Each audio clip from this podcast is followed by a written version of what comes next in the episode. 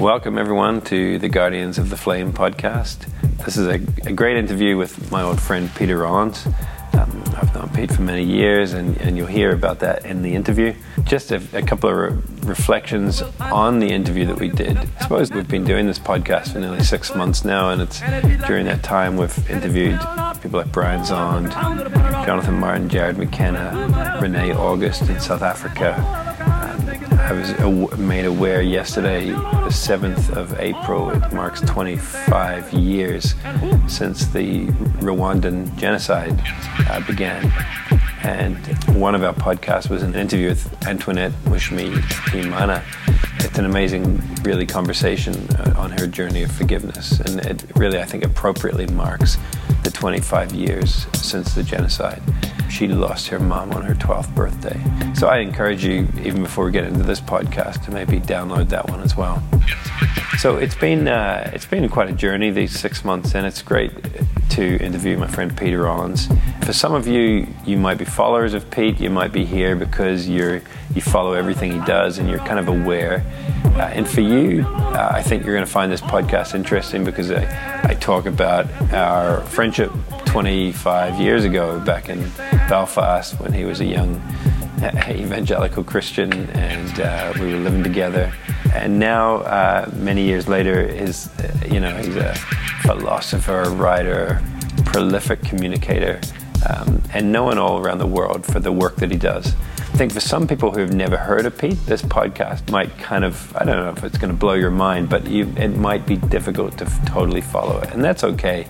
For you, I hope this podcast is a bit of a primer on Pete's work and it helps you to maybe dive more into it if you want to.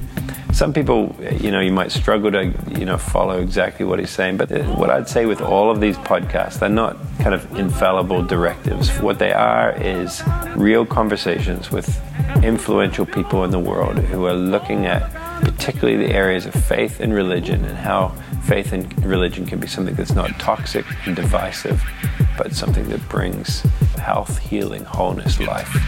And ultimately, as Pete talks about, a community of love. And so I hope that as we share here, uh, you know, you really dive into that.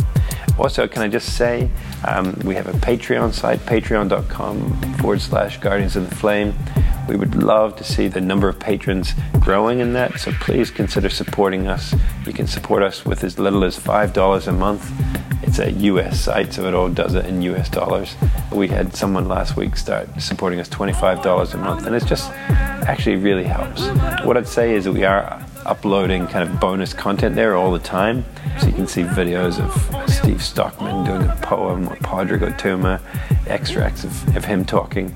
But for instance, in this podcast with Peter Rollins, the last 15 minutes, uh, we videoed it, and that'll be up there on the Patreon site for patrons. So if you want to have access to that uh, kind of bonus content, then get along to patreon.com forward slash guardians of the flame and support us and see all the bonus stuff that's there. Anyway, enough of all this talk. I hope you're able to enjoy this podcast and thanks for being part of the bigger community of people making this a reality, a community of people seeking to guard the flame of humanity in the world today. I'm uh, Johnny Clark, if you haven't heard this podcast before, and I'm going to introduce in a second one of, uh, I guess he's one of my oldest friends. I'm not necessarily oldest, but he's very old. I'm not, not a friend either. he's not really a friend. I mean, he's a guy I met once. Um, uh, he's 46, which I was amazed. Are you really 46? Johnny, you know, the problem with having a cheap uh, jacket is that squidgy. I like it. I like yeah, it. Is that part of the sound effects yeah, for the, yeah, uh, the podcast? Jacket, yeah, I do like it actually. If anyone's watching this on video, I'm mm. jealous. It's if nice you're jacket. on Patreon, you can. It costs only 100 quid on Patreon. And you can see the video of Johnny's jacket. Yeah. no, you're not meant to talk yet. I'm doing my intro. Sorry, sorry. Keep uh, going. I'll keep quiet. All right. So this is one of my oldest uh, acquaintances who, at one point in my life, I actually cared about. Um, yeah. We lived together. Yeah, we did. In Tate's um, Modern? In 49 Tate's Avenue in South Belfast. And um, Pete, uh, I probably known Pete since the mid 90s, I suppose. And we were part of a big church in East Belfast, then went to university together. And then we, I joined a, a very large evangelical Christian missionary organization, and did. Pete did Pete did something very similar to that. our, our, career paths followed similar trajectories. yeah. um, I'm very rich and famous right now. Yeah. No, I'm actually neither of those things. But um, no, and uh, so yeah, I've known Pete for years, and uh, but of course, ten years ago, Pete moved to uh, North America, I guess, to the USA, and um, and I've been working over here ever since. For those who don't know me, the quick disclaimer is I'm a New Zealander by birth, but lived here since I was eight. Um, and uh, and last year I was involved with a friend of mine, uh, Josh Eves, and a few others in producing a film called Guardians of the Flame. And this podcast kind of accompanies that documentary, but it's a bit broader than that, I suppose. But uh, loosely, the documentary looks at the toxic effects of um, I suppose religious nationalism when when you combine a religious faith with a strong belief in your own tribe and you use that to justify violence and war. And we saw that in Northern Ireland. We Yeah. Pete and me grew up in Belfast. And of course like good Belfast people who grew up during the troubles we didn't really notice that they were going on. You kind of just Yeah. kind of got used to it.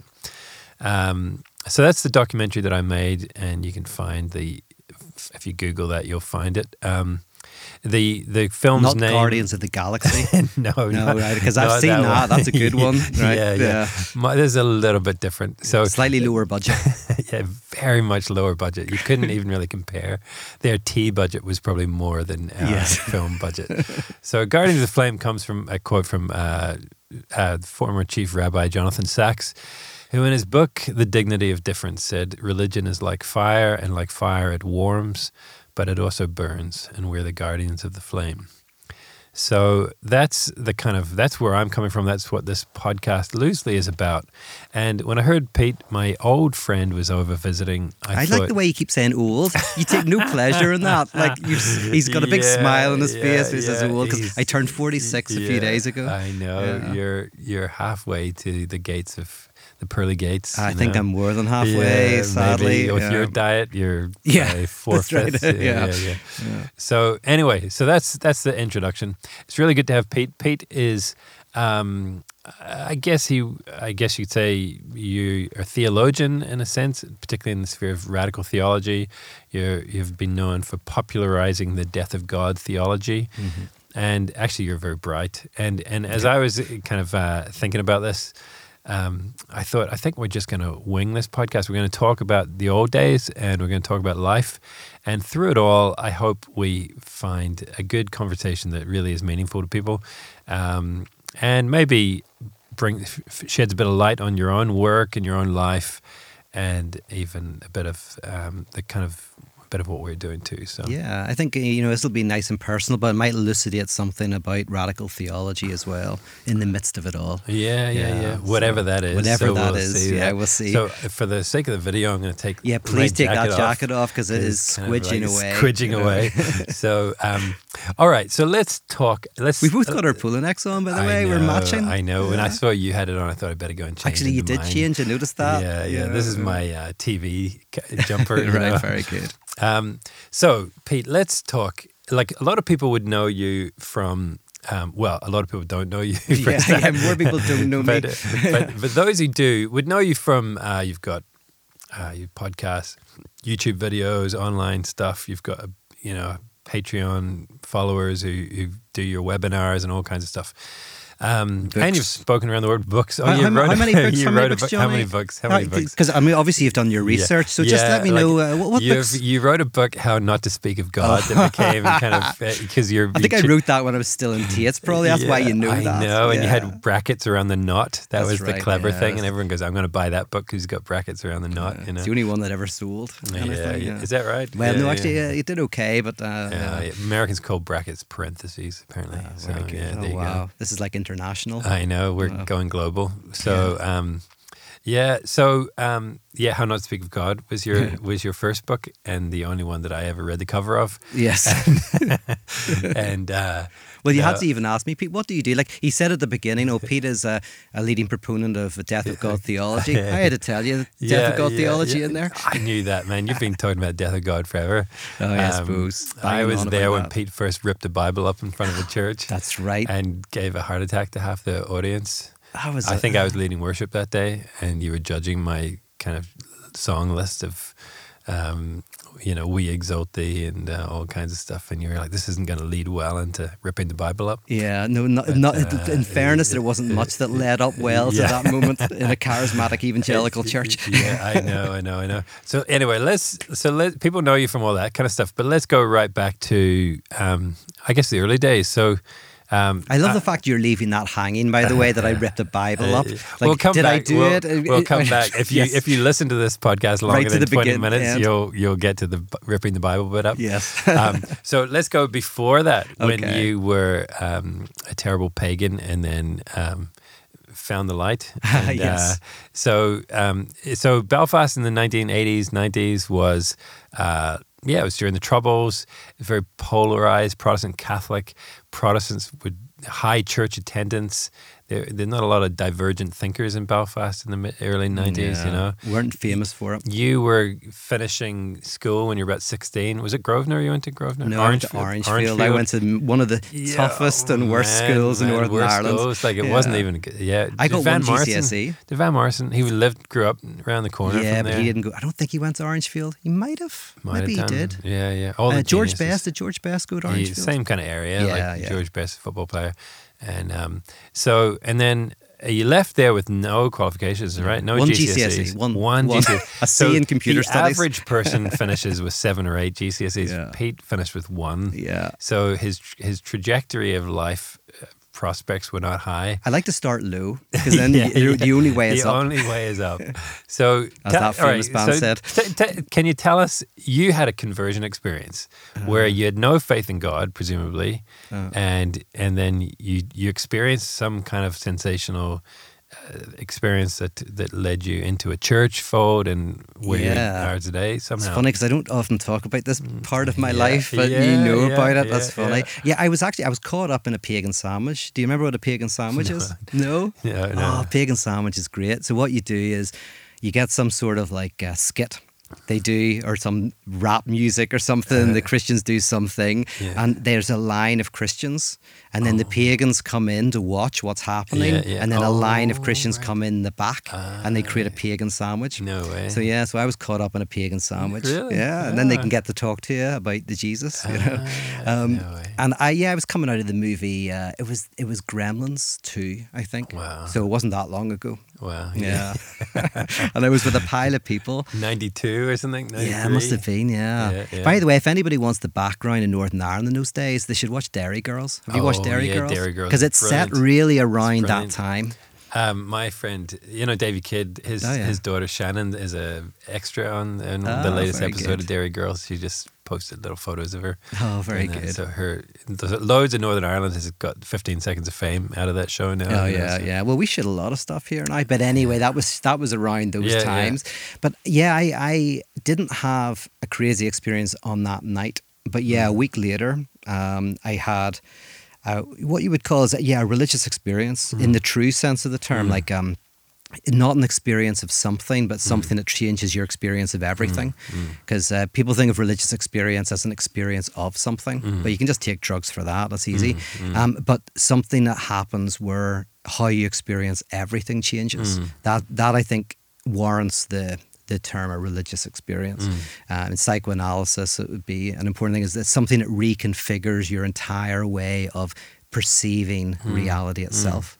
So it's not like there's 10 experiences in your life and then you have a religious experience, so now you have 11 experiences. It's like the 10 experiences you have are different. And yeah, I did um, undergo something at 17, a, a fundamental re- reconfiguration. Um, and that started me off in this path of interest in philosophy and theology and radical theology. Now, radical theology came later, but um, actually, I just became a crazy. Uh, Yeah, because you became you. you we were part of a, a probably the largest charismatic church in in Belfast at the time. Uh, wow, that's saying something. The largest in by- Belfast. uh, yeah, yeah, yeah, yeah. 20 people. So yeah, Well, it was 25 actually quite people. big, No, yeah. Mm. no, there was about there was probably a thousand members, um, and it was a, kind of the place to be if you were in that place for Yeah, that time, you know. yeah. Uh, and quite a lot of musicians and, and stuff have come out of So many uh, musicians you know, came out of that. um, members of Snow Patrol, uh, you Yeah. know, Duke Special, of course, um, Pete, and uh, loads of people. Um, and so, you came into You a, kind of listed them all. no, And, you know, loads of people. Johnny, Johnny Clark. Snow, Snow Patrol. John, yeah, no, the Maroons. Uh, Oh, know, yeah, yeah. Ian Archer. Ian Archer. Run the uh, JC, which was a terrible Christian rap band. Oh yeah, Run the That JC. was funny. That was bad. We're- This podcast is going to be really relevant to you and me. I. I think everyone else is going to turn off. They're not going to be able to stay listening to, to, this. yeah. Um, loads of, so um, so CFC was a was big evangelical charismatic church, and you were caught up in that, Yeah. and you were a kind of a, a Jesus freak, kind of Yeah. telling people about Jesus. That was your big thing. Absolutely. And we had the a, and there was a, a, a wonderful guy, Peter King, who, who sadly tragically died Yeah, during yeah. those years.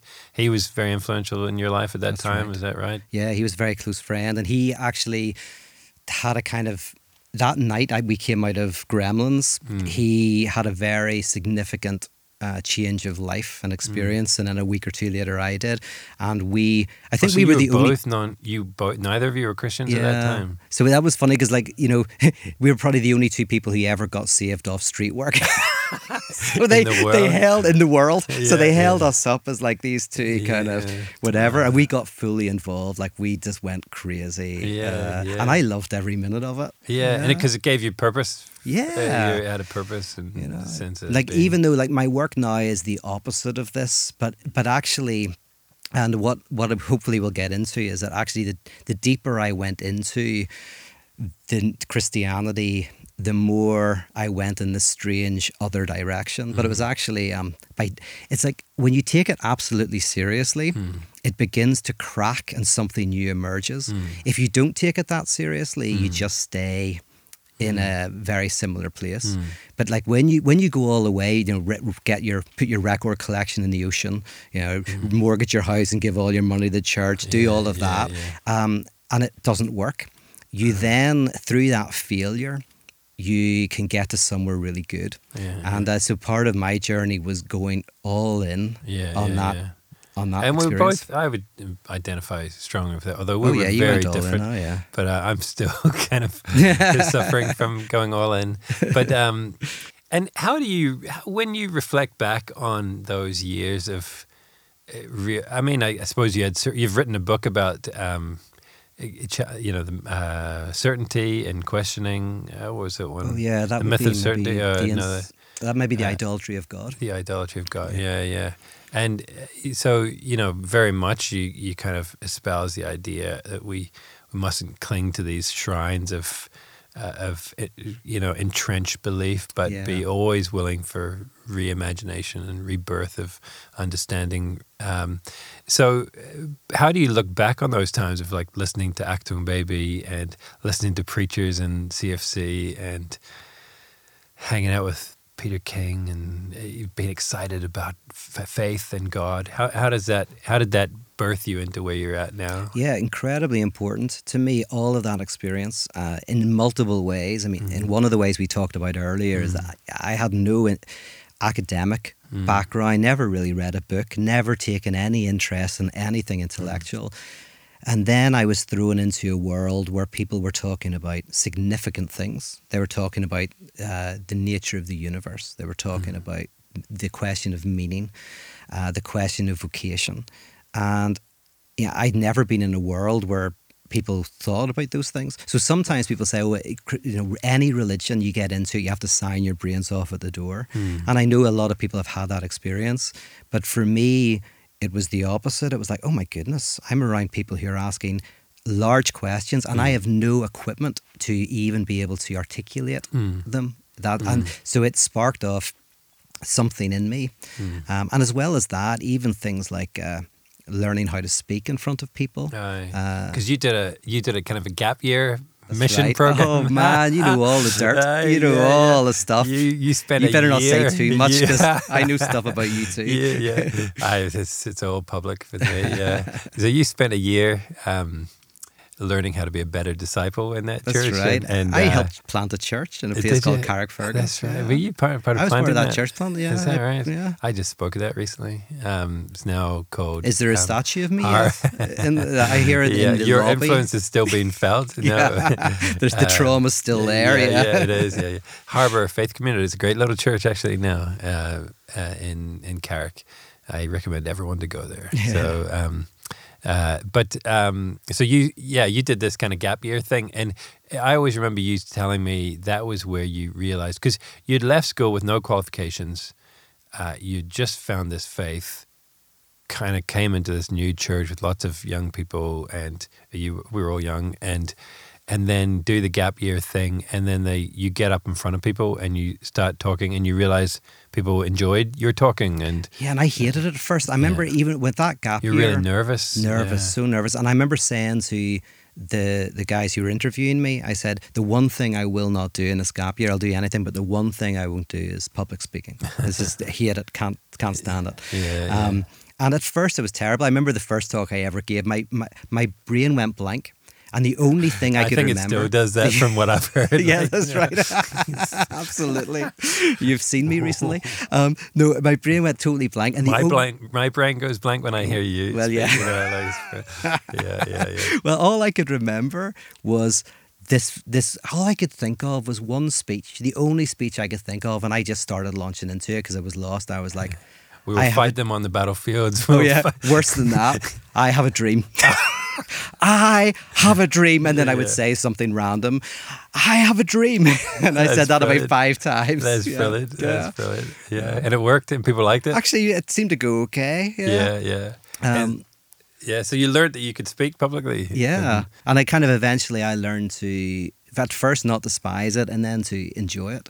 and uh, and then you started reading books, and you heard about the a person I'm sure is still very strongly influential in your life, Francis Schaeffer. Oh, that's right. I did. I read everything of Francis Schaeffer. Funny enough, the weird thing is he was very influential. Yeah, yeah. In he- what way? Tell. Well, he wrote a, like he wasn't. Once I studied philosophy, I realized that his reading of philosophy is very strange. For anybody who's interested in philosophy, Francis Schaeffer has. I think he read the philosophers he talks about, but he has mm-hmm. incredibly weird and, and Eh, all bad reading of people like hmm. Kierkegaard and, Ha- hmm. and Hegel. But um, he was quite good on, on art. And also, he said, if you want to know where culture will be in 20 years or 100 years, he says, hmm. study philosophy. And I remember reading that and thinking, I, I want to know. And I, I wanted to use philosophy to back up what I already believed because I thought I had the truth, right? I already had the answer. But I thought, oh, I'll, I'll study philosophy, one, to get better arguments to justify what I believe, mm-hmm. and two, to find out where culture is going. And so he started me off on that journey a little bit, uh, and um, and he was one of the few evangelical Christians who took philosophy seriously. And like even if his reading of Kierkegaard was was strange, um, he read Kierkegaard and he read Hegel and uh, he engaged with them. And uh, he was also an incredibly gifted and charismatic person, actually. So he's the kind of peop kind of person I I would love to have met. Yeah, I know yeah. his son Frank. You know, oh yeah, uh, yeah, so, yeah, yeah, yeah. uh, but yeah, he's a colourful character. he is a colourful character. yeah, He's a great guy. Yeah, uh. Fiery. Yeah, Um, Pete and I and our friend Gareth Higgins, some some people would remember both from here, but also from America would know. He was one of the ones who founded the Wild Goose Festival. Um, but before that, he went to school with me at Sullivan Upper, and then we lived together at Tate's Avenue, Pete. And that was a f- that was a fun year for me. That was one. Of I my like it, it. I always like to call it Tate's Modern because it was falling, but it was like. uh, Honestly, It I think a- it was as bad as the House and Fight Club. I mean, the walls were. It was like a drug in. den, but none of us did any drugs. Like Well, after you left, we had a couple of drug Yeah, dealers oh, move in, right, and then it got really messy. Yeah, yeah. But I think you weren't But in in when we days. were there, it was all very actually kosher, kind of. And uh, um, but the place the only drug we had was worms. The uh, game oh, worms. we had what was that? What was that? Sega Mega Drive? No, Nintendo or And by the way, I think I like no, I know this, but I was the best worms player. yeah, yeah. like by so there far. was a, a computer game called Worms, and you had four worms each. And um, I'm pretty sure Pete used to call his after the members of U2. No, that's not true. I'm sure that was you. I mine were after the Emperor and the Darth Vader. Vader, was I it? was you were I much was more the cool. Empire. You were much more cool. You're the Empire, and we would you would kind of launch rockets at each other and try to kill the other people's worms. Anyway, so that was those were the those were glory days. That was a great year because that was about 97, 98. and I always remember that as a happy year because for many reasons the Conservative Party lost in the general election '97, so Labour won, which was a sign of great happiness that the world was going to become a better place. Was that was that Tony Blair? Yeah, which was Oh. Tony Blair. Which, which now you're doing revisionist. See, you're doing revisionist history. At the time, we did not know he was going to Yeah. go in cahoots with uh, Bill Clinton. But of course, well, then he ushered in the Good Friday Agreement. Uh, but also, '97 was the year OK Computer came out. Um, Oh, yeah. great Radiohead album. It was the year Pop came out, and I remember. Pete lived in the room below me for a time, and uh, I just remember you belting out "If You Wear That Velvet Dress" What a from song. that. What a song. Just on repeat. and on repeat, On just repeat. over and over again. I would listen to the songs on repeat. It was terrible. must have driven you all nuts. Yeah, no, you, well, I mean, we all were a bit crazy in those times in our own way, you know. I remember going to your room, and Pete, even back then, still had because you were then studying scholastic philosophy. You'd you'd found that you could speak publicly. You could found you'd found that you had a brain. That you could learn. You wanted to learn. Francis Schaeffer taught you that. Yes. and uh, I remember going into your room and saying, and uh, of course, one of the great books you had was a little book of parables that I think became influential in a certain way in your life. Mike Riddell's book, Godzone yeah, Own. Yeah. Mike Riddell was a New Zealand um, author, church planter, and deconstructionist. Yeah, it's funny because it's a you know. it- it's a small book, and I I came across it in Faith Mission in Belfast. We spent many hours in Faith Mission Yeah, because I yeah. used to read very terrible books before I found By good four, ones. you get the fifth one free. Yeah, Yeah, that's right. I spent yeah. many hours in their second-hand section, Yeah. going through Chick tracts and Oh, whatnot. yeah, yeah. Um, but I came across that book, like some of my favorite books I find randomly, Mm. and that was a weirdly influential book in terms Mm. of the style. He was the one who I think uh, turned me on to parables. Like Mm. I saw the power of a parable because of Mike Riddell's Mm. work, and although I would be very different from Riddell now and that book, uh, that style definitely influenced me. Is there one you remember that kind of stands out to you, either for good or bad, or you in know, that in that book. in that book? You know, not really, because um, I remember a couple of them. They're like old parables, they're, but they're not great for radio. Aye. so, Yeah, but yeah. Uh, but it was he was very good at telling them, Yeah, and he was very good at dropping in a parable to uh, after a little bit of explanation, he Hmm. threw in a story, and that's the style that I really use in my work. Hmm. So I write more academic-y type books, but I'll always then try to bring a more popular angle or bring a story and uh, yeah. Yeah, yeah. So what you've always done from those days, even like you were, you kind of new Christian, but you v- very quickly finding yourself, and very quickly always you you were able to plow your own furrow, kind of like you you you would never like for, for me, for most people, I think you kind of follow a trajectory that either your parents have laid for you or uh, or someone you look up to, but somehow you were always kind of marching to the beat of your own drum and kind of doing unique things. One of which was tearing up Bibles in churches. Oh yeah. So the other was synergy. Yeah, oh, synergy. So Pete would always come back with these harebrained new schemes for how he was going to get rich and famous. Rich and famous. Uh, That's a terrible way to say it. Well, don't he wanted to be important. I think his big longing in life was Is to be that right? important. Just please And he would be like, me. suddenly we That's started seeing all these old VHS video cassettes piled up behind our TV. And we're like, Pete, why are you stockpiling those? And they were like, it's my new um, company called, I think you called it a company or something. You gave it a grand title. Grand title. And it was called Synergy. And we But you know why? Because I was so impressed with with the Zooropa tour, Yeah, the yeah, U2 tour, yeah. and I was like the visuals. I was like music and visuals when they're put Yeah. together in the right way, is so powerful. And so I was so inspired by that. I was like, So 5 years after that tour, you started doing that. so by the Christian world, you were ahead of your time by about 20 years. But yeah. And so you started doing visuals at, at kind of Christian events. That's and, right. uh, and, uh, there's a Christian nightclub in Bangor and that I did visuals at briefly. Yeah. Yeah, yeah. and I remember you buying videos from some company, Christian company that had would just sell videos of I think visuals. it was just a regular company. It was some weird company in Belfast. It just I think they were just getting rid of hundreds of videos of like nothing, just weird things. But I bought a mixer, so I would live mix these Yeah, yeah. weird videos to create surrealist things. I did some regular nightclubs in Belfast as Yeah, well. so, uh, yeah. It, you could have become big in the kind of Belfast yeah. nightclub I scene. could have made a fortune being the visual guy. the visual guy that comes in and does it. Yeah. So, um, and then, so what happened to Bibles? How did, what, where did that come across? What was that moment in your life? Oh, I mean, that What- was a very simple thing, and that was when I was still in the confessional world. Mm. And um, I remember just making a very simple uh, point that was, Mm. you know, like I, I, I started off by pretending I was doing a talk about the Bible, made it very Mm. boring, did 5 Mm-hmm. minutes, um, and then did the ripping up the Bible, threw it across the room. And then I made the point that, listen, that is not sacrilegious. What's mm. sacrilegious is that we don't embody it. That we mm. that the word is incarnated. Mm. Like writing "love your neighbor" isn't holy. Doesn't matter if you print it, if you write it, if or you put it in a tattoo. Doesn't make it holy. You have to love your neighbor. That's that's it. It's incarnation. So that was the point.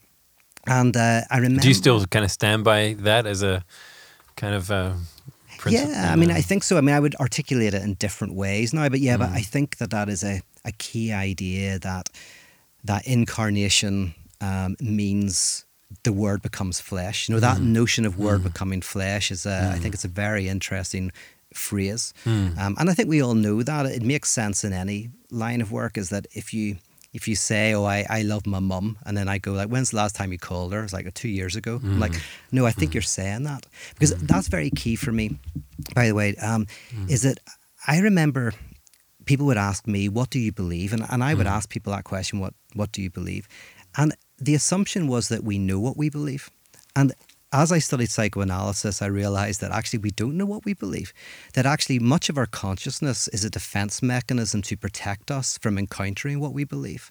So I may say that I don't believe in ghosts, but late at night, if I'm on my own and I hear some tapping on the window, mm. suddenly I put the duvet cover over my head as if there's something out there, right? So I do believe in ghosts. I just don't know it. And so maybe I hate myself, but I don't know it. Mm. Maybe like it's weird. It sounds weird when you say it at first, but it actually takes years of deep contemplation to actually discover what you believe. Mm. And a lot of my work in the early days was saying, well, if you want to know what you believe, don't listen to what you say. Mm. Look at your actions mm. because your actions will speak um, more truth than your words. Now, I would, I don't agree with that now. There's a third level, um, which is called the symptom. So some people say, you know, what what you believe is what you say. Some people say, well, what you believe is what you do. But in psychoanalysis, they say what you believe is discovered in your symptom, and a symptom is called a parapraxis. So a praxis is a is a practice, right? What you do, but a parapraxis is something that you do outside of your consciousness. You do it without realizing it. And in psychoanalysis, if you want to know the truth of somebody, you look at their parapraxis, the thing that you do that you think is least you. Oh my goodness, I had an outburst of anger there. That's so not me. I, I, I'm not like that. You're like, oh, that's interesting. That is outside. So just as we say the word paramilitary hmm. means outside of the kind of Non-military, yeah. military uh, organization, a parapraxis is a practice that is outside the authority of your consciousness. Hmm. And Freud was very interested in this. Hmm. So more and more I say, if you want to know what you believe, look at your parapraxis. For example, if every time you're going to see your mum, you can't find your keys, that's a parapraxis. That why do you always forget where your keys are when you're visiting your mum? right? um, maybe you don't want to see her.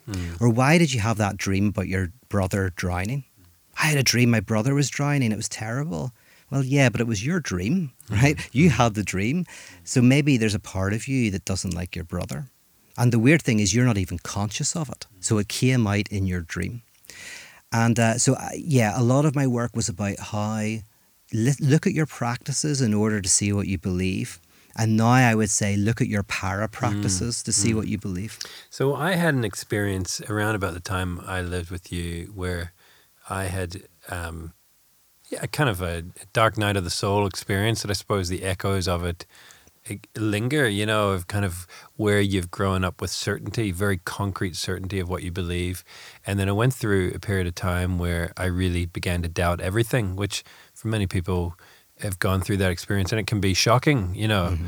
Uh, now, you d- never grew up with that kind of system of belief, but I really did. And so it was a kind of a shocking experience to walk through of kind of going, I've, I'm not sure if God is there. And that freaks you out, you know.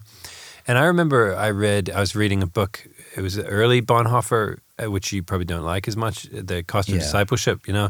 But he probably was on to that kind of more doing thing. Your belief is Yeah. shown by what you do but it, it, it profoundly helped me at that moment in life because I had I didn't know if I believed in God, and essentially, I, one day I was I decided I think I'm going to have to be an atheist, but I wasn't a very good one because I was still reading The Cost of Discipleship by Yeah. Bonhoeffer. He basically said like people lie on their beds at night waiting for a dream, which I had kind of prayed that God would appear to me in a dream that night to show that He's real, and He didn't. So I was now an atheist. I went down, read my book as normal because I was a very bad one. Um, Yeah. And he said, people lie on their beds waiting for a dream.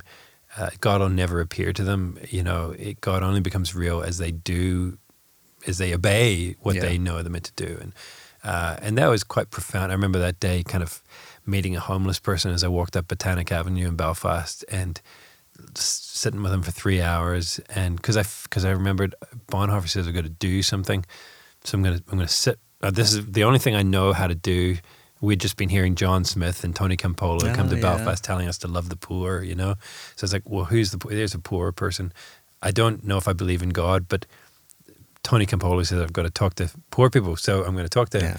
And I remember walking away from that conversation. We could talk a lot about all of that, Yeah. you know.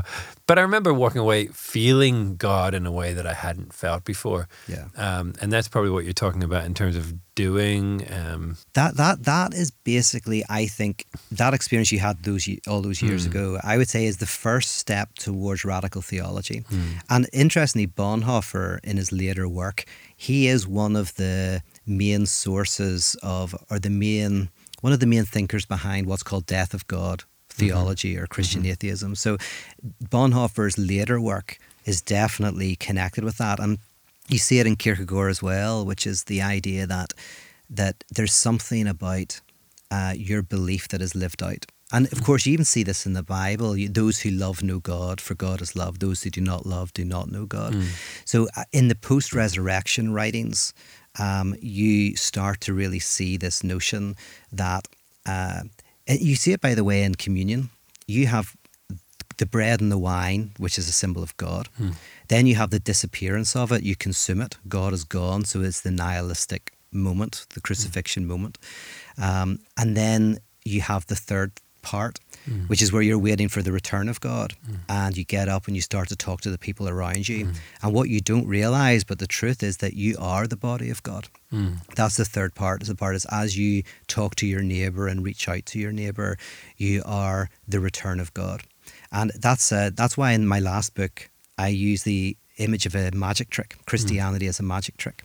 Uh, of course, there's lots of connections. Interestingly, you know, um, hocus pocus probably comes from hocus corpus, what the priest says during at mass, whenever the bread and the wine turn into, you know, the body and blood, transubstantiation. Um, but uh, in a magic trick, you have three parts. You have a coin, say, uh, and I've you, I've probably done this coin trick with you. You've seen my coin trick. You know, you've got a coin. That's called the the pledge. The pledge is the object. Then you have the turn, which is the disappearance of the object. So I make the coin disappear, and then you have the prestige, and the prestige is the return of the coin. So it's the three part magic trick. But the coin that comes back is never the coin that was lost. Of course, it's a different coin that you've planted, and um, and my work is to show that in Christianity there is this three part structure. You have a sacred object, the absolute God. You have the death of God, um, and then you have the return of God. And the return of God is in the community of people who love. And so what you have is basically the sacred as an object that you love. Mm-hmm. And then what you get at the end is the sacred as a depth dimension you discover in the act of love itself. Mm. So, in other words, you cannot love God. It is in love that God is. Mm. And that's a very, very subtle difference. Mm. But all of us tend to, in the sacred and secular world, we think of the sacred as an object that you love. But I think one of the radical moves in Christianity is that the sacred is not an object that you love, but the depth dimension in love itself. Mm. Mm. Yeah. Um, when you talk about incarnational, it reminds me of um, an album that came out during those years when we uh. lived together. Um, Mike Scott, who's a lead singer and really the leader of the Waterboys, um, he had a solo album called Bring 'Em All In, which this this uh, podcast been recorded by Frass Anns in Safe Place Studios and he has a band called Nalani, and they do a great cover of "Bring 'Em All In." Yeah. Um, I'd like to think I taught him that, that song. Yeah, I'm sure you'd like to think uh, that. Yeah, it's true. But um, but you actually, I had I knew that album "Bring 'Em All In," and then you got me to play that song "Bring 'Em All In" at one of the early Icon events, maybe yeah. the first one or one of the first ones.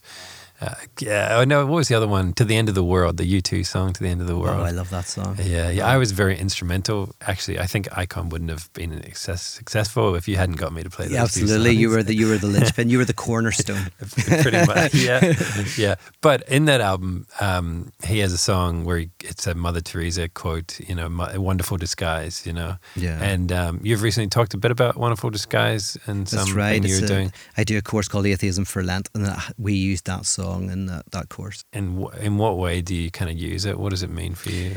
Yeah, well, I mean, my work is largely exploring the theological dimension of atheism. People think that atheism and theism are opposites, mm. right? They're mm. enemies. Mm. Just like in Northern Ireland, Catholics and Protestants, mm. you know, whatever. Yeah, yeah, yeah. Um, so never the twain shall meet. Maybe they tolerate each other. Um, but actually, the truth is they've had a secret love affair atheists and theists have a, the atheism and theism have danced together in very incredible ways mm. throughout the history of thought. Mm. And atheism for Lent, which is what we do over Lent, is uh, we explore the theological dimension of atheism. So, for example, there is a type of mystical atheism which says that God is the word God describes something that cannot be described. So every time you say God, you say less than God. So Meister Eckhart, for example, says, mm. I pray that God rid me of God. He always says, when you nominate God, name God, you have to denominate God. You have to say, but God's not like that. Oh, God is love, but not like I understand mm. love, right? Um, so, and I love the way churches are called denominations. Mm. So, in a sense, the church should be the place that denominates God. Um, so, that's a form of atheism. That's just one form. There's multiple forms. Um, but atheism for Lent explores new atheism, it explores uh, Christian atheism, the mystical atheism, explores these notions. And Mother Teresa was a good example mm. for me. Um, she, we do her in like week five because Mother Teresa, she had two conversions, you could say, in mm. her life. One was when she was very young, teenager, and it was this calling she talks about where she lost everything for God. It's mm. like her Garden of Gethsemane moment. Mm-hmm. She gave up everything for God. But then in her 30s, she had this second call and she lost everything, including God, which was her crucifixion moment. And so, for the majority of her adult life, she felt nothing but the loss, the gap, the hole that it, where God was. But at the end of her life, um, people asked her why she did her work she talked about how God was not in her inner life. In fact, that's why she wanted her diaries destroyed. It wasn't because there was some secret she was having an affair with mm. the Pope or something. Mm. Um, it was because she said people think that the truth is in your inner life and in your beliefs. No, the truth is in the orphanages that were built. And so it was a, it's a really interesting atheism, as in she lost the experience of God in a very radical way. But she said, but God is material, as in the truth of God is in the material creation of a world that uh, is uh, that looks out for those who are poor and suffering. Mm, mm. Um, yeah, and and then so you obviously you're you in the school of radical theology, and you've been talking about Christian atheism. Um, you know, I'd imagine quite a few people listening just would probably be struggling to go, what on earth are you talking about? Yeah, you know, in yeah. a sense. Actually, it's old maid said so far, but can you kind of unpack a little bit what on earth do you mean by that? Like, yeah. And if, if somebody's listening has a faith, why would you want to? De- why would you want God to rid you of God? Is yes, you know, yeah. I mean, it's obviously it's a big question, mm. but I'd love to chat about that. Mm. And I'll, I'll just look at it from one angle that mm. I'm interested in at the moment. Actually, I'm writing about this. Mm. Um, there's a, in, as you know, in theology, there's a term called kenosis. And kenosis is a uh, is a term that means the emptying of God. And so in Christianity, you notice this idea that God empties God's self into humanity. And then Christ empties himself into death, death on a cross. And then even further, empties himself into hell itself. Mm. And then what you have in the aftermath of this is Christ in the community of people gathered together in love.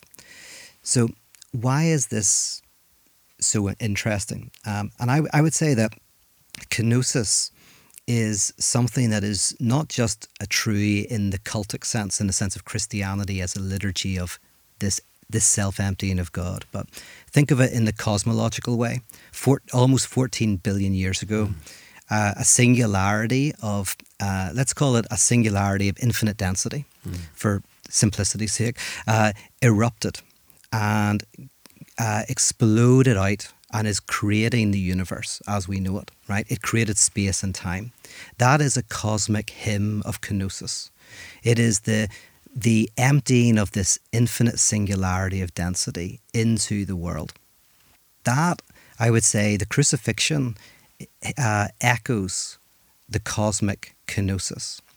But also, the crucifixion uh, ripples out to other events. So, in the 17th century, we have the objective death of God. The objective death of God is where God was no longer needed as a hypothesis in order to advance science. So there was a point now, it goes before the 17th mm. century, but again, just for the sake of simplicity, uh, there was a point when we didn't need God as hypothesis in order to do physics, biology, chemistry, uh, even ethics, politics, etc. And that that objective death of God was a very fruitful time for the sciences. And then fast forward to the 19th and 20th centuries, where we have the subjective death of mm. God.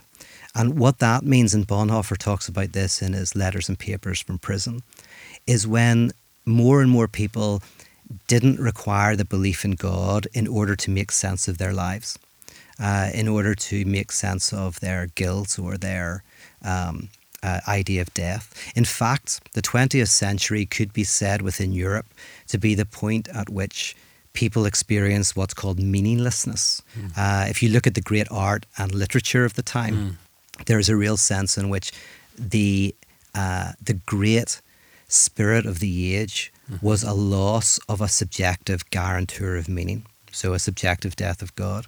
And that was, of course, very fruitful in terms of art, literature, philosophy, mm. etc. So that echoes the mm. divine kenosis. Uh, my work is interested in how that happens in the unconscious. So I won't go into that now.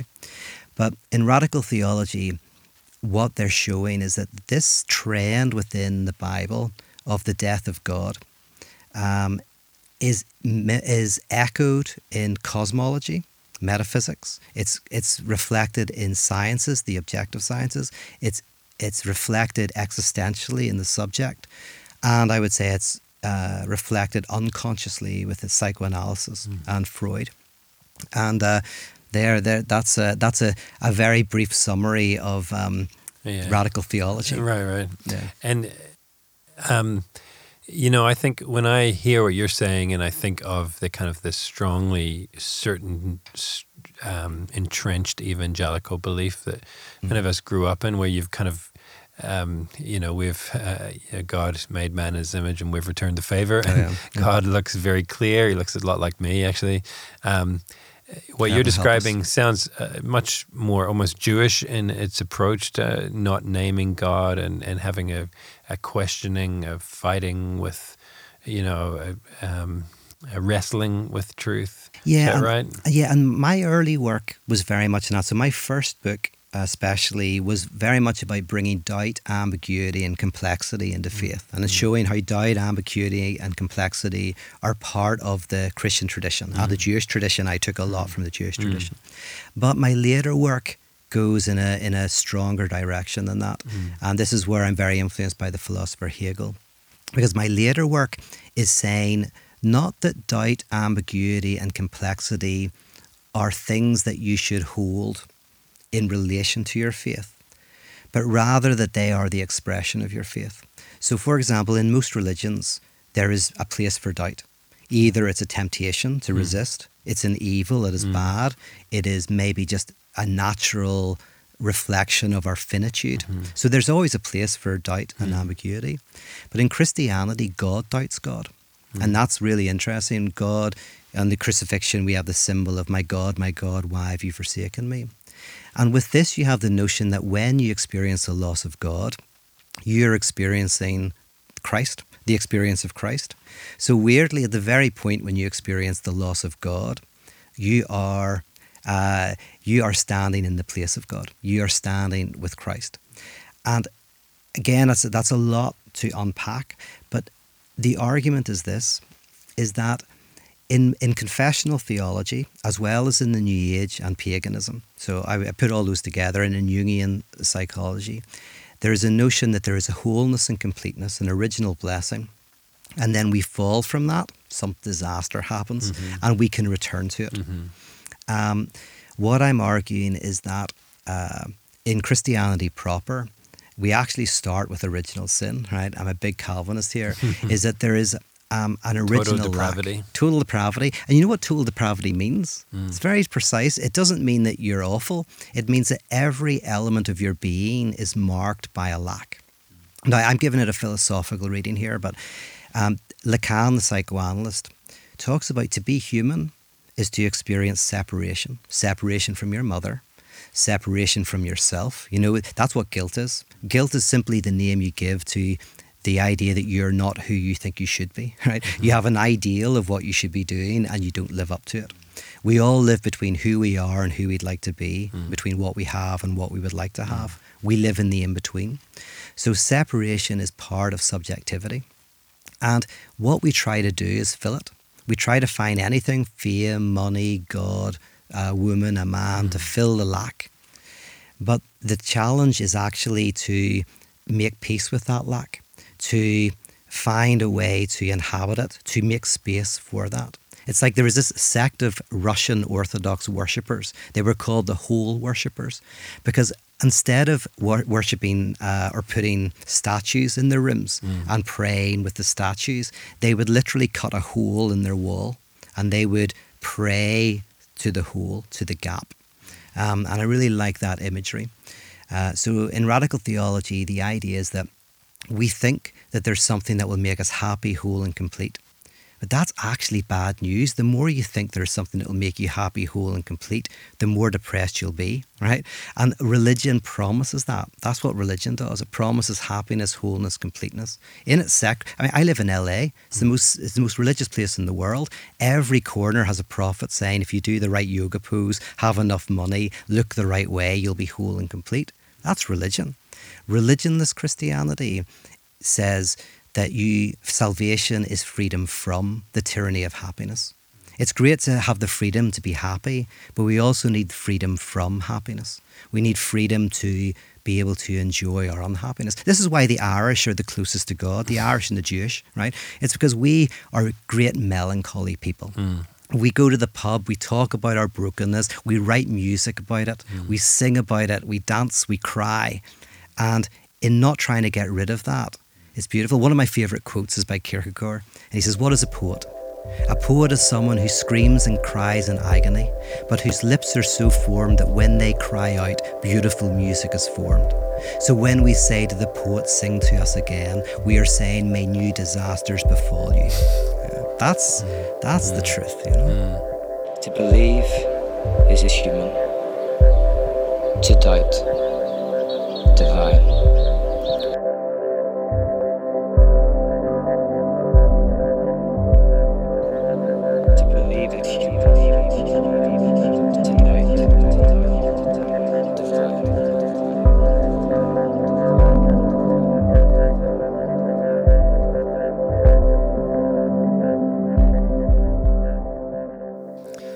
Remember one of my favorite quotes uh, from, uh, well, I I guess one of my favorite quotes of all time is Abraham Heschel. Um, I've forgotten which book he wrote it in. It said, uh, Faith is not the clinging to a shrine, but an endless pilgrimage of the heart. Um, and he talks about burning songs, um, etc. Um, Oh yeah, there's a. Can I tell you Yeah. a Jewish parable? Because you it. did say you know Yeah, we should yeah. throw in a Uh, yeah, story or two, go right? on, so give us it, yeah. this is a this is a really nice one. Ancient Jewish parable about this young guy thinks he's arrogant. You know, he's done Mm. philosophy and all of this, and he goes to this old rabbi in his sixties. Says, "Rabbi, Rabbi, teach me the wisdom of God." The rabbi laughs at him, says, "You're in your twenties. Clear off. What do you know? Come back in ten years." The young guy's arrogant says, Listen, I know Aristotelian logic, I know symbolic logic. I'm ready for the truth that you can offer me. So the rabbi says, Okay, I'll give you a test. He says, I'll ask you a question. He says, uh, Two guys come down a chimney, and at the bottom, one is soot in their face and one doesn't. He says, Who, who washes their face? The young guy says, Well, well, the guy with the soot in his face. The rabbi says, No. He says, Of course not. The guy without the soot in his face, he says, he sees that there's soot on the other guy's face, so therefore he thinks, I must have soot on my face. He washes his face, right? And the young guy goes, Oh, yeah, yeah, okay, I see, I see. He says, Try me again. Rabbi says, No, go away. He says, No, try me again. And the rabbi says, Okay, I'll ask you a different question. Two guys come down a chimney. One has soot in their face and one doesn't. Tell me, you know, who washes their face? The young guy says, oh, "Oh, oh, I know the guy, the guy without the suit in his face." And the, the rabbi stops him and says, "Stop trying to be smart. Of course not. The guy with the suit in his face. You think he can't feel it in his eyes, taste it in his mouth? Go away." And the young guy is shell shocked. He says, "No, try one more time."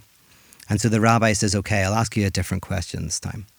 He says, Two guys come down a chimney, and at the bottom, one has soot in their face and one doesn't. Who washes their face?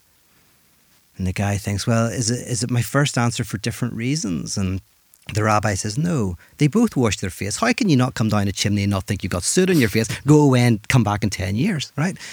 And when I heard that story, I was like, What is that about?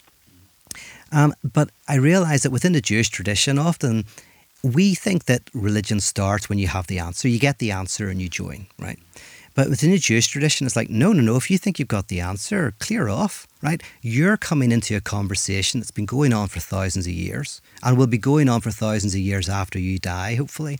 Um, and you are taking part in a great conversation, a wonderful, rich, frustrating, and beautiful conversation.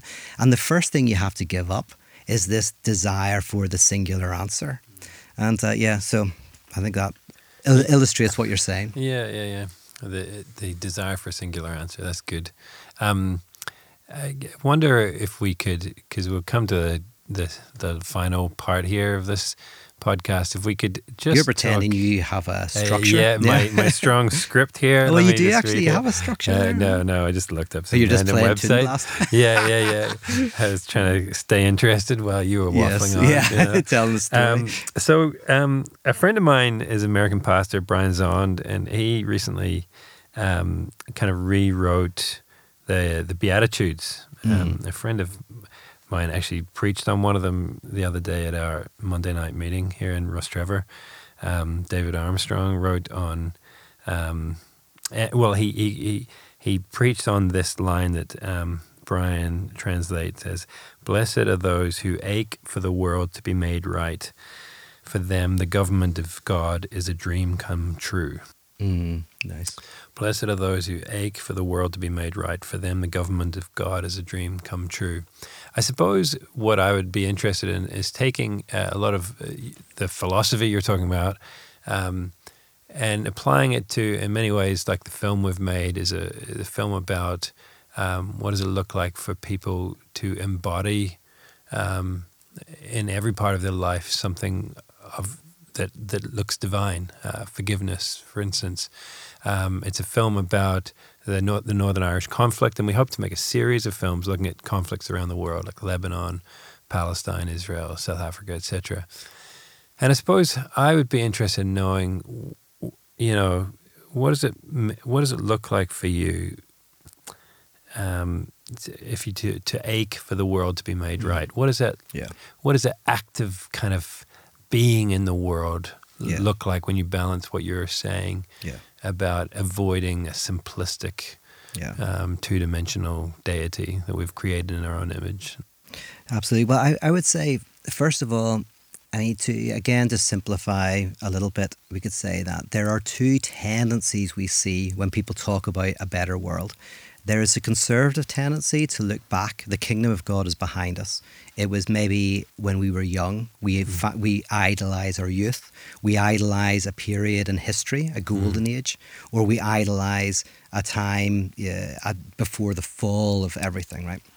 So conservative vision is always looking backwards for the kingdom of God. And the then the progressive liberal thing is always looking forward to the kingdom of God. The kingdom of God is to come. There's something utopic in the future. Um, now, Camus, the, the French writer, he talks about the conservative and the revolutionary. The conservative who looks back for the kingdom of God, the revolutionary who looks forward. And both of them are unhappy with the present, right? You're unhappy because you don't have the utopia. But then, in contrast to the revolutionary, uh, Camus has the figure of the rebel. And the rebel is fascinating. Uh, the re- um, this is a part of the book I'm writing at the moment. Is this figure of the rebel? The rebel is similar to the revolutionary. They are not satisfied. Their heart aches. They are in the world but not of it. They don't fit. Uh, but the rebel enjoys their dissatisfaction. They like the fight. They get into it. They find meaning in the vocation to make a better world. They're not unhappy until the better world comes. They actually enjoy the struggle itself.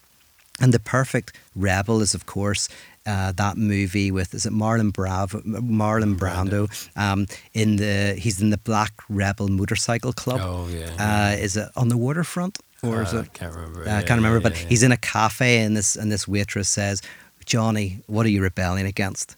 And he smiles and says, "What do you got?" Right? That's the rebel. You know, he, you can see that he he wants he loves the rebellion. He loves to be in the world but not of it. He has mobilized his dis- dissatisfaction. This is this is a problem his hysterics have. Hys- hysterics are important because an hysteric or a neurotic, say, is someone who is dissatisfied in their world, but they haven't weaponized their dissatisfaction for change. So they have bad backs, they're always unhappy in their work, they're always questioning their partner, etc. But when you're able to weaponize your discontent and to mobilize it for transformation, that is where real change can happen. And this is where the kingdom of God is within you. The kingdom of God is within the ache and the struggle for a better world.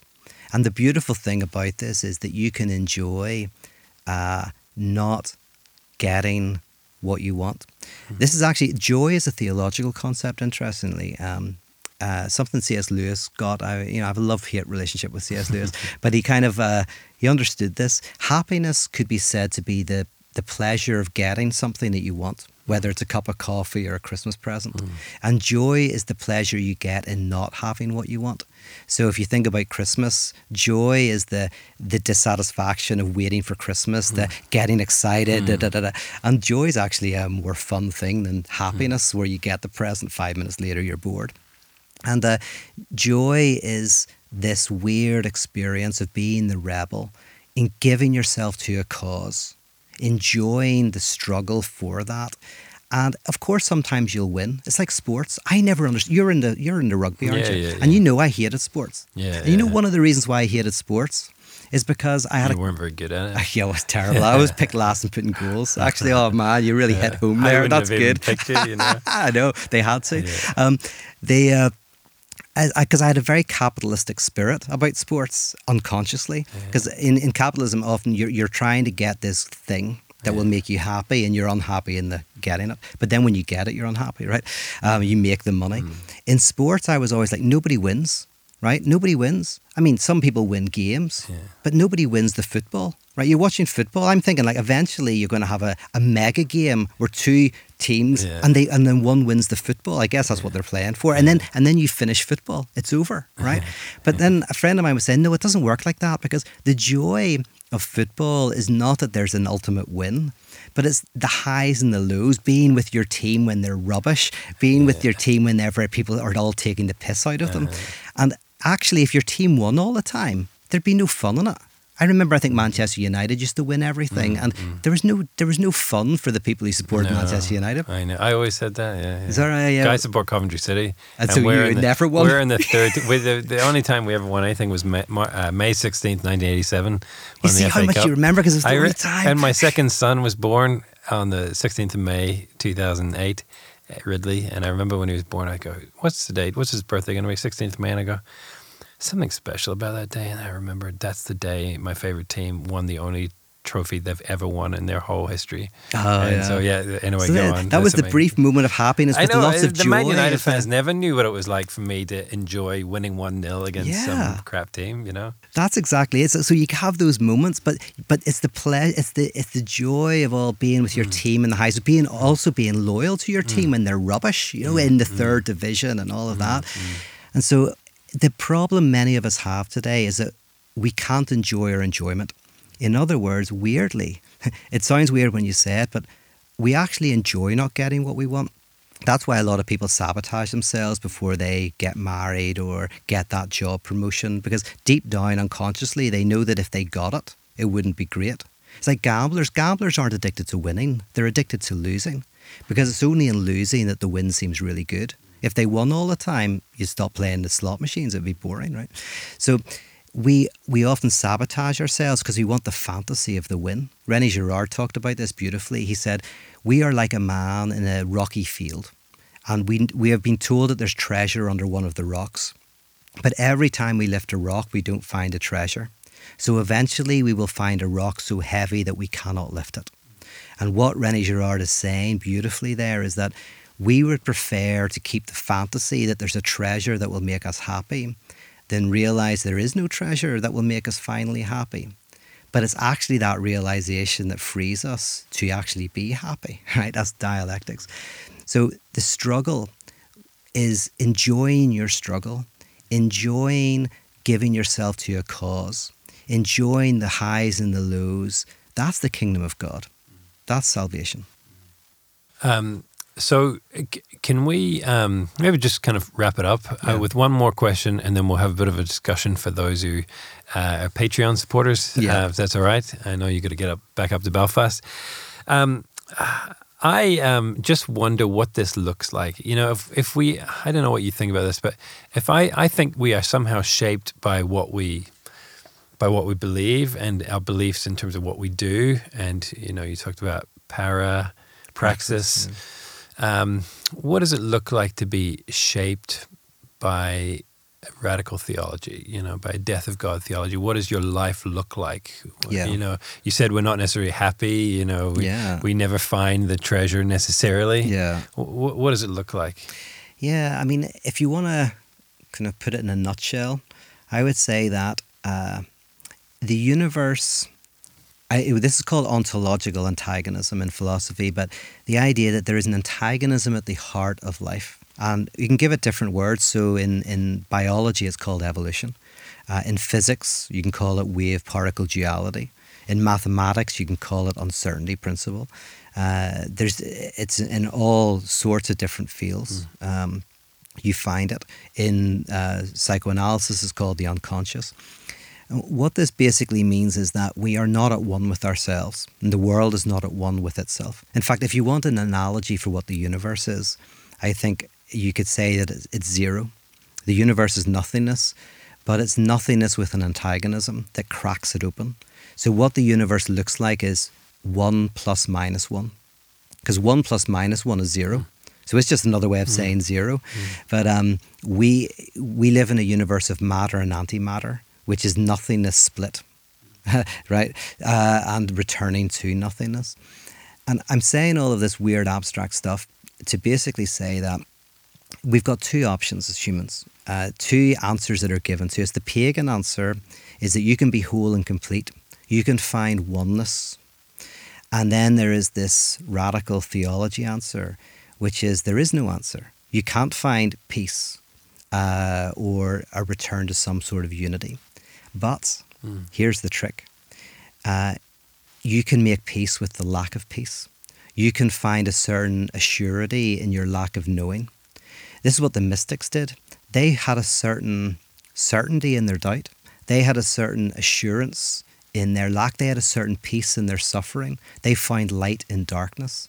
Uh, and at first, it's so weird to hear that when we think, of, my goodness, if I go into doubt and unknowing, into the cloud of unknowing, you know, that I'm going to be swallowed up. if I, you know, I, if I go in there, I'll lose everything. But the mystic said, no, the more you go into the darkness, the more you'll find the light. If you lose your life, you will find it. And this is called dialectics in philosophy. So, all of that to say, in radical theology, what one would say is this we have a choice. We flee the antagonism that is life, the antagonisms within us and within our relationships. But then we will end up in a very bad place. Or we face the antagonisms that are within us.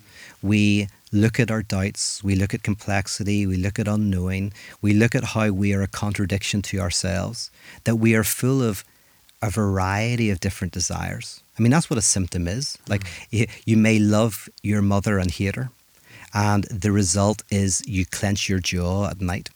Because what is the clenching of the jaws? You want to shout out, but you want to keep your mouth shut right? Mm. So, you know, simultaneously, the antagonism that is within you is manifested in your crunching your jaw. Mm. You want to shout at somebody, but you also want to keep silent. And so, in radical theology, it's like actually, if you go in the flow of the universe, the flow of the universe is chaotic. Just look at oil. the existence mm. of oil is the existence of billions of creatures dead. Um, but actually, in doing that, in, in opening yourself up to your shadow, in facing your antagonisms, you will find peace. In doing that, you will become a healthier person, a kinder person, a more patient person. The fruits of the Spirit, if in a religious mm. sense, will grow within you. And actually, the problem with our world is that we constantly flee our finitude, our unknowing, our darkness.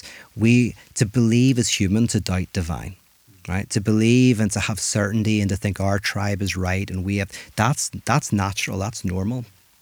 But to open ourselves up to doubt and unknowing and the other, well, that's divine. That's that's very difficult. And to do that, you will become a healthier person. Mm. I suppose the the the film to bring it all back to, to, the film we made was you know the original idea was the guardians of the flame. Um, you know, religions like fire, like fire it warms, but it also burns. We're the guardians of the flame. And then mm-hmm. as we were putting the film together and editing it and putting it together, I realized what I don't want to be doing is uh, creating a scenario where we are somehow guardians of a system of belief. You know, this kind of um, but actually, in the the stories of the people we tell in the film, are not people who are you know have their faith in a nice little box. Mm. They're people who, in the messiness of grief and loss, have have found a way to to walk forward and being truly human. You know, yes. be fully human. And so maybe the Guardians of the Flame is more about the flame of humanity itself. You know. Yeah. Um, which is maybe maybe the most pure kind of religion, you know, yeah. in a sense. Um, so yeah, Pete, um, I, I enjoy, talking to you very much. Yeah. Uh, I wish I could see you more. Um, yeah. And uh, and I, for people listening, I I don't know how much everyone's going to follow of that, you know, because we only just dipped into little bits of it. But yeah. I think you can you can follow a lot more of what Pete's written and his what is it, PeteRollins.com, Peter yeah. Rollins. There's and there's hundreds of hours of free stuff yeah, out there. There's probably so. loads of people writing um, exposes of why Pete is dangerous and bad, which yeah. is probably more enjoyable to read. Than yeah. You're in the, you're penning one yeah, at yeah, the moment. Yeah, yeah, This is actually a big catch. You know, There's a documentary about Peter Rollins here. Um, but no, it's, it's been brilliant to interview you, and I think what you've brought up adds to the the kind of the work we're trying to compile and and detoxify the world of um, of uh, and the idolatrous kind of nationalistic, populistic spirit that is growing around the world, um, and uh, and and yeah, I think there's something good in there for us all. And I really like you. And for those who, who don't know Pete, Pete is a great guy. Like I've always mm-hmm. said, for all the nonsense that he spouts, like you're just genuinely one of the actually nicest people I've ever kind of um, shared a house with. And. Uh, and you've only yeah, shared a house with me and your wife, yeah, so I don't true. think that's sounding you know, very good yeah. for Jen. You're in the top two. You're in the top two. Um, but no, hopefully she doesn't listen to this. Yeah, she won't. She definitely yeah, she won't. definitely won't. She'll be listening to uh, your podcast. Uh, no. Anyway, thanks, Pete. And maybe you, um, it's been a joy those, to do this. Yeah, yeah, it's great. And for those who uh, who uh, Patreon supporters, we might do an extra 15 minutes here and just have a wee chat about what we've just talked about. Yeah. So, um, so yeah, if so, please support uh, Guardians of the Flame. Patreon.com, Guardians of Flame, and you can see some That's more guardians of of the our galaxy.com. dot com, and you can hear all of our wonderful content. So, uh, thanks, Pete Rollins. Thank you. To believe is a human. To doubt, divine.